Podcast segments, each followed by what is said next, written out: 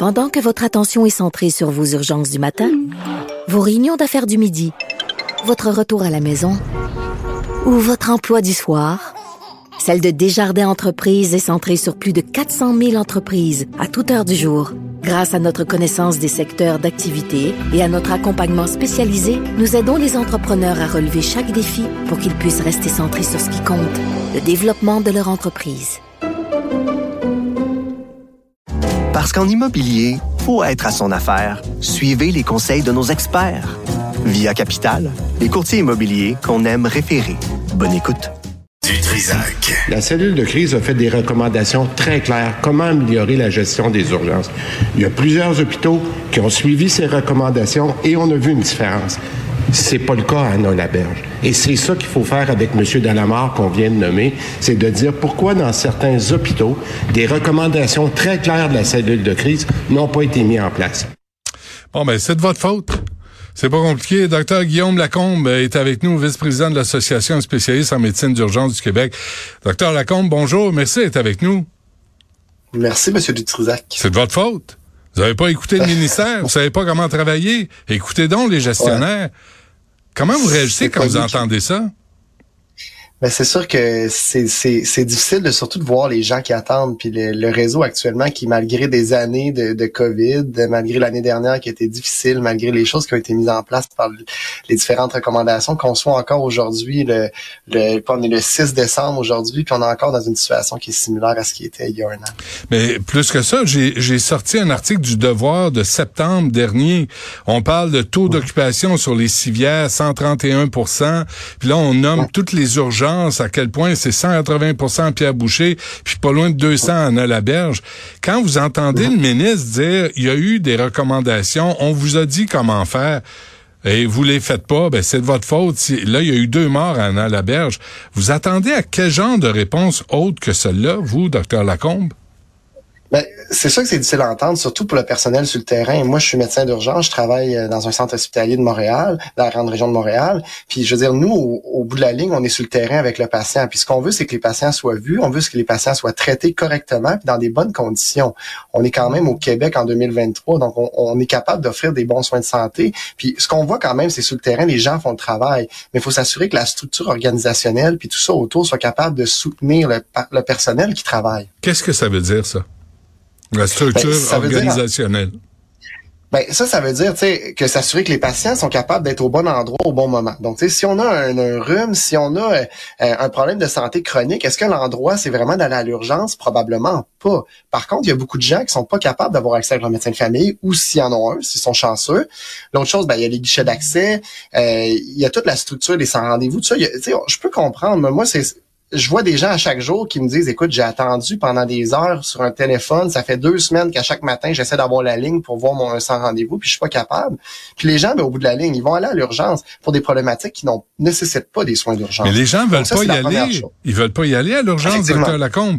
Euh, ils vont là parce qu'ils sont pognés, parce qu'ils n'ont pas d'option. Vous avez raison.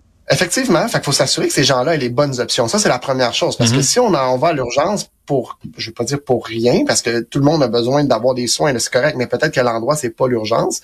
Ben, comme ça, si on est capable de s'assurer que ces gens-là vont aux bons, endroits, ben, on va diminuer l'afflux des patients. Puis l'autre chose, c'est tout le système de flot hospitalier. sais, on le dit souvent, puis on le répète, je pense que les gens commencent à le voir, le comprendre. sais, les gens vont attendre à l'urgence. Si l'hôpital fonctionne mal, l'urgence va mal fonctionner. C'est, l'urgence est un reflet du fonctionnement de l'hôpital. Donc, si les patients sont gardés dans des lits à l'étage pour des durées prolongées, ben c'est sûr que ça va refouler à l'urgence. Puis là, ben, on va se ramasser avec des urgences, avec des débordements sur civière, des patients couchés un peu partout, puis le personnel infirmier et médical et de soutien qui est épuisé. Mais ça relève de qui?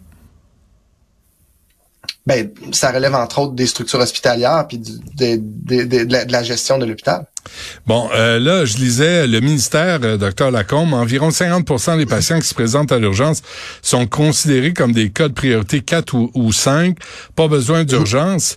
Euh, puis là, vous venez de le dire, là, le, ministère a dit, OK, il y en a la moitié qui ne devrait pas y aller, mais il n'y a pas d'option. Là, ils disent d'aller dans une clinique IPS euh, dans le comté, j'arrête pas de le répéter, dans le comté de Christian Dubé, il y avait la clinique Talin, menée uh-huh. par des infirmières, et ça vient de fermer uh-huh. le mois passé parce qu'il n'y avait pas de financement de la RAMQ. Vrai ou faux? Ben effectivement, ça l'a fermé. Euh, donc, il faut, faut s'assurer que ces structures-là soient disponibles. Mais là, le, le ministre peut pas dire aux gens allez dans une clinique IPS quand dans son propre comté, il est prêt de s'occuper de cette clinique IPS qui avait 2000 patients. C'est ridicule. Puis après, ils disent transfert de patients vers des lits de longue durée. Vous les trouvez où, ces lits-là? Ben, c'est une des problématiques. Là, il semblerait qu'ils ont annoncé qu'ils vont ouvrir des nouveaux lits de CHSLD. Donc, il y a des lits qui sont disponibles, j'imagine, quelque part. Il y a des fonds qui ont été trouvés. Il faut aussi trouver du personnel pour s'en occuper de, ces, de, ces lits-là. Donc, que ce soit du personnel infirmier, du personnel de soutien. Donc, en, essayant de libérer donc des lits, euh, en ouvrant des lits de soins de longue durée, ben, ça va libérer des places en centre hospitalier. En libérant les centres hospitaliers, il y a plus de patients qui vont monter sur les étages. Ça, c'est la théorie. C'est une solution qui... Effectivement. C'est pas la pratique. Mais en pratique, on, on voit quand même une différence. C'est sûr que si on ouvre des places à l'hôpital, si on, si on, on ah, come on, la connexion vient de tomber. Bon, on a le docteur Guillaume Lacombe, euh, on va le rappeler. On va le rappeler vite, euh, vice-président de l'Association des spécialistes en médecine d'urgence du Québec. Euh, va falloir qu'on connecte des fils un jour, là, ou qu'on qu'on fasse de la radio, qu'on fasse ça par téléphone. Parce que vraiment, la vidéo tombe tout le temps. Euh, on, l'attend parce que l'entrevue, écoutez, il y a eu deux morts en deux jours à l'hôpital Anna Laberge. Le ministre euh, Dubé euh, répète qu'il y avait des, des, recommandations à suivre. Euh, docteur Lacombe est de retour avec nous. Bon, écoutez, là, vous dites que depuis le dépôt de projet de loi 15 du projet de loi 15, le ministère a repris le contrôle et vous ajoutez rien ne va plus. Qu'est-ce qu'on doit comprendre, nous autres? Ben, faut comprendre, c'est que c'est que là actuellement on est dans une situation qui est difficile. Puis je pense que les acteurs, le, ministère, puis les gouvernements doivent être capables de s'assurer entre autres que les, mesures qui ont été mises en place ou en fait qui ont été proposées par les cellules de crise soient mises en place par les centres hospitaliers. Puis effectivement, il n'y a pas une solution qui va amener à régler tout le problème, mais il faut s'assurer entre autres que le flot hospitalier soit bon, puis qu'il y a des places qui soient disponibles pour que les patients ne restent pas de manière prolongée sur les étages de l'hôpital. Et ça, ça va finir par bloquer l'urgence. Croyez-vous en cette cellule de crise? De façon concrète pour, pour vous aider, vous qui êtes sur le terrain? Mhm. Ben, il y a deux choses. Il y a de croire aux solutions qui sont apportées. Donc, il y a des solutions, je pense, qui sont bonnes et qui sont concrètes. Mais ultimement, il faut s'assurer qu'elles soient mise en place par les différents centres hospitaliers. Et ça, je pense que c'est, entre autres là qu'il y a, un point important à amener. Donc, je pense que effectivement, ce que j'aime de la cellule de crise, ce qui est bien, c'est qu'il y a des gens sur le terrain. Donc, il y a vraiment des gens du, terrain qui sont sur la cellule de crise, qui sont capables d'amener des points. Donc, ça, c'est essentiel. Mais il faudrait-il quand même que ces recommandations-là soient, euh, soient mises en place par les différents centres hospitaliers? J'ai l'impression que si tu consultes le ministère de la Santé, euh, docteur Lacombe, tu dis, là, on veut conquérir la Lune, on va y aller, puis tout ce que vous avez à faire, c'est retenir votre souffle. On, on, on, il me semble qu'on donne des solutions qui sont pas applicables sur le terrain. Est-ce que je me trompe?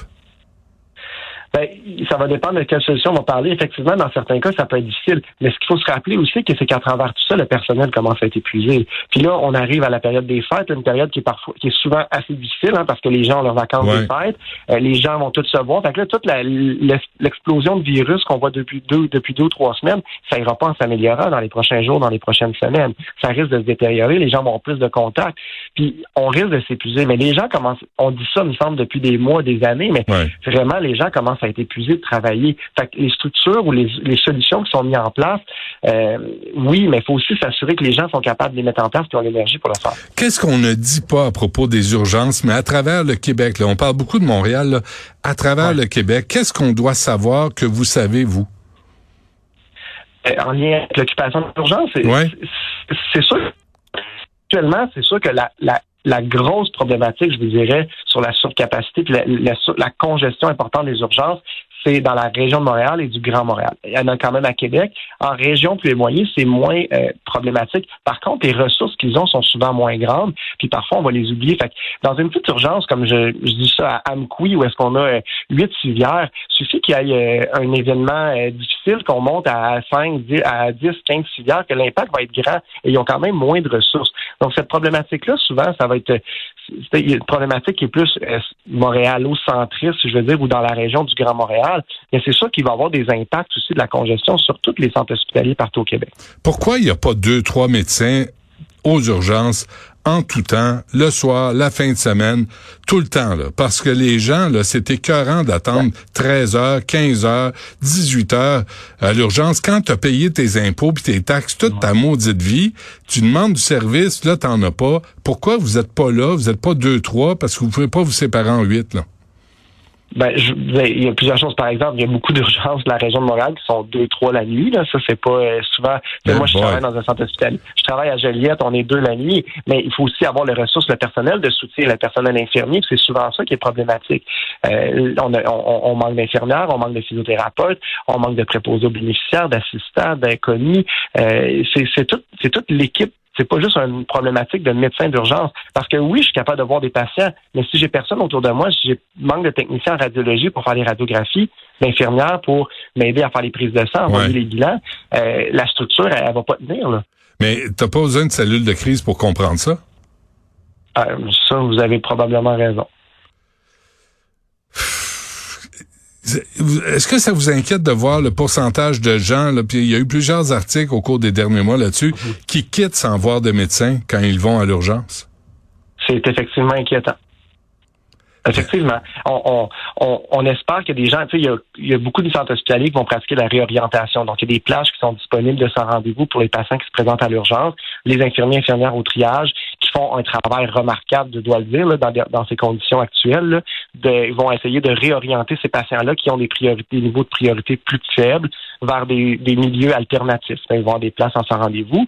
Euh, mais effectivement, il y a des gens qui vont arriver, qui vont attendre dans la salle d'urgence, qui sont pas réorientés, qui vont quitter avant d'être vus. Puis on les voit, là, ces patients-là vont revenir deux jours plus tard parce que là, ben, leur pneumonie qui était légère, qui aurait pu être pris à temps, ben, elle va peut-être se détériorer, puis là, vont avoir besoin d'être hospitalisés. Donc, c'est des problématiques qu'on voit régulièrement. L'Association des spécialistes en médecine d'urgence du Québec, est-ce que est-ce qu'il y a des est-ce qu'il y a des solutions concrètes à court terme que qu'on peut appliquer concrètement sur le terrain?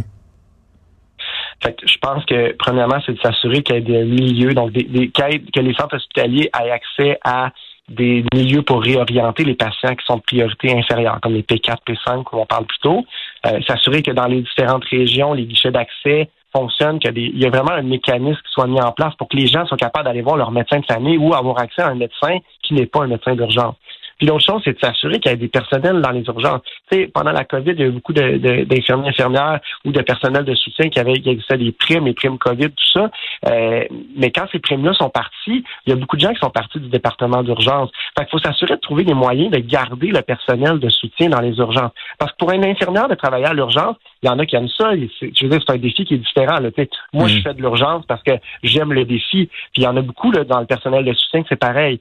Par contre, il euh, faut savoir que c'est pas des conditions qui sont toujours faciles de faire des 16 heures, de faire un, un ben chiffre de soir, un chiffre de nuit, finir à 8 heures le matin, on est épuisé. Puis lorsque au bout de la ligne, euh, des fois, ben, on, on, a l'impression qu'on fait pas un travail suffisant parce que c'est un peu le, le, c'est comme un travail qui est comme sans fin. on a travaillé comme un fou, on arrive le matin, puis encore 40 patients en salle d'attente. Ah oui. Les CLSC, on peut rien faire avec ça. On peut pas les mettre à contribution plus que euh, les soins à domicile. Là, puis, euh, puis le 8 à 1, t'appelles là, puis ils finissent toujours par te dire, ben allez à l'urgence. Il y a pas, il me semble qu'il y en a des structures qui font, qui pourraient faire plus et, mieux. Ben, ben, ça, écoutez, ça sort, ça sort un peu de mon champ de compétences, mais probablement qu'il existe des, des, mécanismes qui pourraient être mis en place je suis pas un spécialiste de cette partie-là, je suis désolé, mais euh, effectivement, mais ne reste qu'au bout de la ligne, il faut aussi s'assurer qu'il y ait des gens pour euh, être là, mais c'est pour s'assurer d'offrir les soins. Bon, euh, donc vous, c'est quoi votre horaire là, pour les prochains jours? je travaille de soir. de soir, c'est quoi? Ça veut dire quoi, ça, comme horaire?